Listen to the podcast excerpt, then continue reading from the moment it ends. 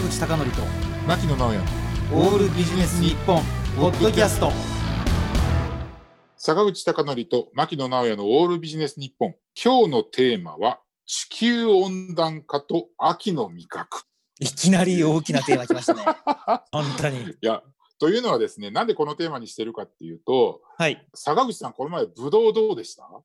あ美味しかったです。はい。美味しかったですよね、はい。であのーまあ実はあのーすごく私あのー毎年買っているブドウ屋さんが長野にあっててまあブドウ屋さんというかブドウ農家がねうん。長野にあって、まあ、いつもあの自分のところだけで買ってるんですけど、今年はですね、何かその、もうブドウ農家の危機だということをすごく、えっ、おと、農家の方から言われて、はい。でね、なんで危機かっていうと、まあ、あのはい。長野のですね、塩尻の近くのブドウ農家なんですけど、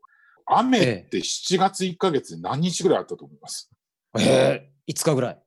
5日ぐらいだと思うでしょ、うん。あのね、でもね、平均で言ってもね、あの月の半分ぐらいやっぱり雨降るんですって、こう、梅雨の影響とかがあって、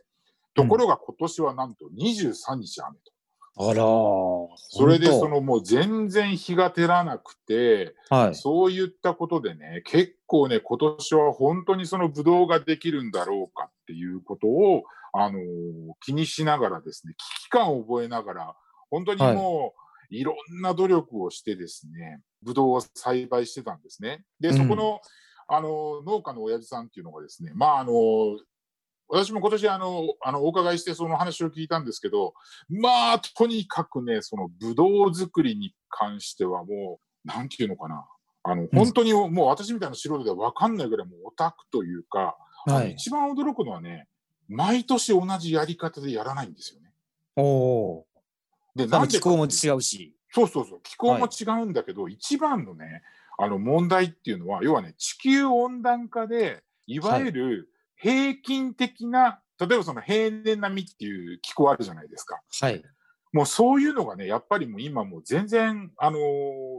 平年並みっていうのは期待できなくなっているので、うん。それこそもう本当その日の天気に応じて対処をするしかないっていう状況になってるらしいんですね。なるほど。地球温暖化っていう意味は通常は温度が高いっていう意味ですけど、はい。温度が高い意味だけではなくて雨が降りすぎたりだとか、そうそうそうそうそう。いうことも全て含めてはい、すべて含めうん。てそういったことをしていますと。うん。で、その、例えば土作りとかですね、まあ肥料とか堆肥をどれくらい与えるかとか、うん。あと、ブドウの木1本あたりですね、どれぐらいのその房をならせるかとか、もうそういうのも全部毎年変えてるんですって。えー、職人技ですね。ほんと職人技で、というのは、いわゆるその果樹ってやつはみんなそうじゃないかと思うんですけど、実をつけすぎると木が弱るんですって。え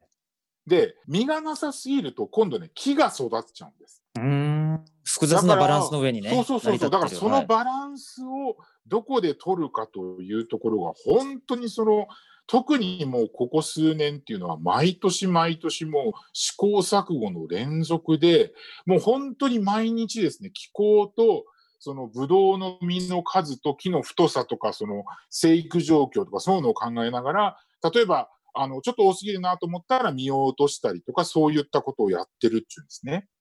うんで、その長野っていうのは、その去年もその豪雨の影響があったりとか、あと今年も豪雨の影響があったりとかっていうことで、あの、私にとっては、あの、正直ね、毎年毎年すごく美味しいぶどう